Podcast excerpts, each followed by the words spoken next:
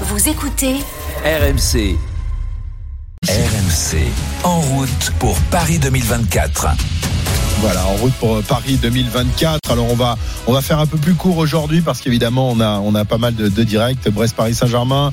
On a vécu également le, le, départ de la Transat Jacques Vabre et puis euh, tout à l'heure il y aura le retour du rugby, le retour du top 14 avec le match à 14 h entre le l'Aviron Bayonnais et le Stade Français. Mais il est là euh, pour nous parler de l'actualité olympique. C'est Arnaud Souk. Salut Arnaud. Salut Christophe. Salut à toutes et à tous.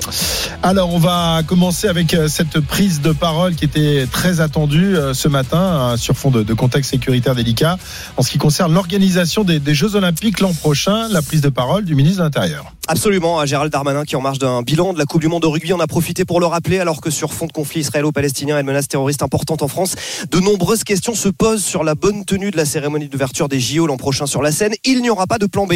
Euh, La cérémonie se tiendra bel et bien comme prévu avec simplement de possibles adaptations, rassure Gérald Darmanin. Il est évident que pour les Jeux Olympiques, cette préparation euh, nous permettra de répondre à toutes les questions qui se poseront. Alors euh, que ce soit pour les équipes, que ce soit pour les supporters, pour les spectateurs, et que ce soit les événements extérieurs, quels que soient ces événements extérieurs, le ministère de l'Intérieur sera prêt pour organiser une cérémonie d'ouverture pour obtenir la meilleure sécurité pour toutes les équipes et la meilleure sécurité pour tous les spectateurs.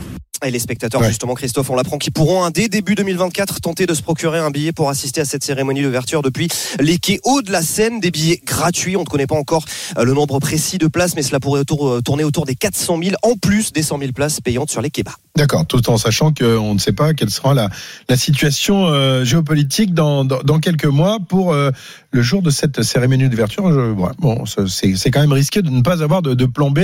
Euh, étonnant. Arnaud, on va parler de, de natation également dans, dans, cette page olympique avec les, les championnats de France en petit bassin qui se déroulaient ce week-end.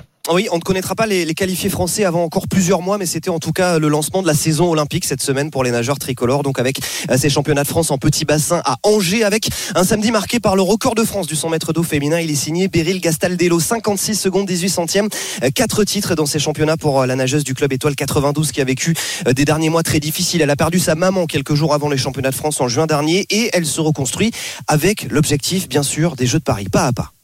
Mon travail, c'est vraiment de faire jour le jour parce que voilà, donc je suis en train de traverser une période qui est pas facile, donc je me focalise aussi sur le personnel, être bien dans ma peau, voilà, faire mon deuil, etc. Ce qui est important. Euh, j'ai pas eu des années olympiques faciles du tout, donc les, les deux à chaque fois, et donc euh, je me dis dans un coin de la tête que celle-là, c'est la mienne.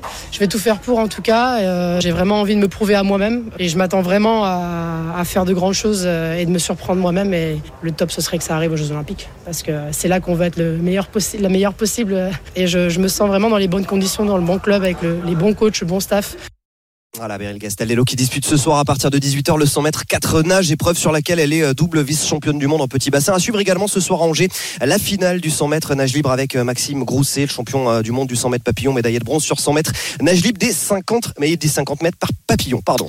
Autre discipline éminemment olympique dans laquelle on ne tardera pas non plus à entamer la, dernière ligne droite, c'est évidemment le judo, Arnaud, avec les championnats d'Europe qui débutent vendredi à Montpellier. Clarisse Agbenienou et là, Roman Dico aussi, une autre jeune femme a les moyens de coiffer la couronne continentale. Chirine Boucli, originaire du Gard, tout près de Montpellier. Elle combattra presque comme à la maison, leader française dans la catégorie des moins de 48 kilos. Elle tentera de décrocher une troisième couronne européenne et une qualification olympique au passage. Morgane Maury l'a suivi dans son club en Essonne.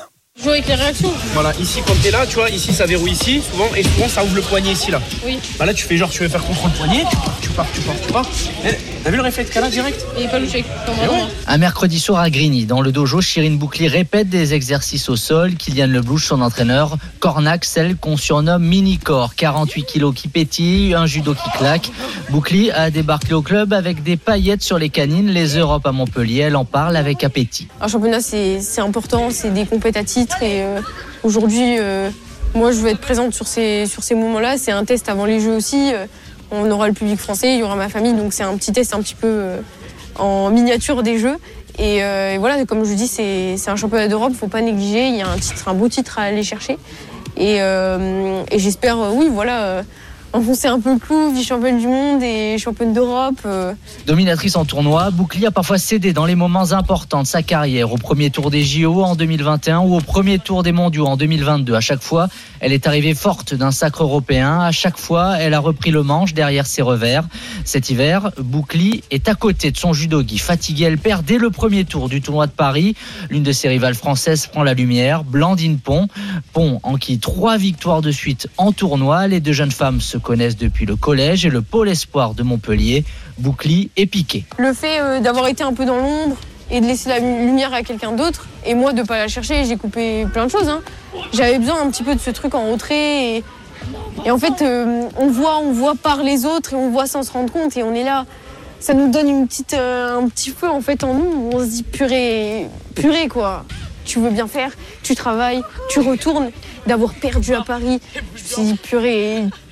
Là, il y a les mondes, il faut que je les prépare à fond. La dernière chose que j'ai fait, c'est une défaite et ça te donne envie, en fait, euh, bah, de, vouloir faire mieux. Je, je mieux que ça. Enfin, c'est tous ces trucs-là qui, qui, bah, qui nous nous motivent et qui nous, qui nous, on veut pas lâcher, en fait. Bouclier est moins souvent à l'INSEP, davantage dans le cocon du club, du judo, mais aussi de grosses doses de jiu-jitsu brésilien. Elle reprend les rênes au championnat du monde en mai, médaille d'argent, sa première breloque planétaire. Pont est cinquième, le duel pourrait s'étirer jusqu'à l'année prochaine. On le rappelle, en judo, il n'y a qu'une seule place par catégorie aux Jeux Olympiques. Quand tu arrives et que tu es la petite et que bah, des filles, elles sont toutes championnes, tu as envie de faire la même chose et tu as envie d'être pareil. Du coup, ben, quand tu arrives à l'INSEP euh, et qu'il y a toutes ces filles-là que tu t'entraînes, ça t'incite à vraiment être, euh, je pense, euh, plus forte. T'as pas le choix, on n'a pas le choix. On sait que si on, si on se loupe derrière, euh, ça va arriver et ça va prendre la place. Donc euh, on essaye d'être le plus parfait possible. En 2014, Montpellier accueillait déjà les championnats d'Europe. Bouclier, 15 ans, était bénévole. Elle escortait les judokas jusqu'au tatami en portant leur petite caisse. Cette fois, c'est elle qui sera escortée. Une partie de son avenir se joue ce vendredi sur le tatami Hérolté. Une grande victoire pourrait la rapprocher un peu plus de la sélection olympique. Mini-corps, maxi ambition. Voilà, un reportage de Morgane Maury. Et puis Arnaud, en, escalade après la qualification cet été de Bassam Awem pour les Jeux. Un deuxième ticket pour la France, ça, vient de tomber. Hein. Oui, c'est tout frais. Euh, Oriane Berton, 18 ans, originaire de la Réunion. Elle s'est imposée aujourd'hui euh, lors d'une épreuve combinée à Laval en Mayenne, épreuve qualificative, tournoi de qualification euh, olympique européen et donc euh, qualificatif pour, euh, pour les JO. Elle a largement dominé son sujet pour obtenir son euh, euh, ticket et la France euh, pourrait avoir euh, d'autres raisons de se réjouir aujourd'hui avec deux Français en finale du combiné masculin, Madji Schlack et Sam Avezou. Euh, Si l'un des deux l'emporte, eh bien, il sera lui aussi euh, qualifié pour les Jeux Olympiques. Merci beaucoup. Voilà qui était euh, très complet. À bientôt Arnaud pour euh, d'autres pages olympiques et puis pour parler de, de vélo évidemment. Peut-être demain dans, dans Grand Plateau, on va revenir sur le parcours du Tour de France qui a été dévoilé cette semaine. Ce sera demain à télécharger évidemment le podcast Grand Plateau.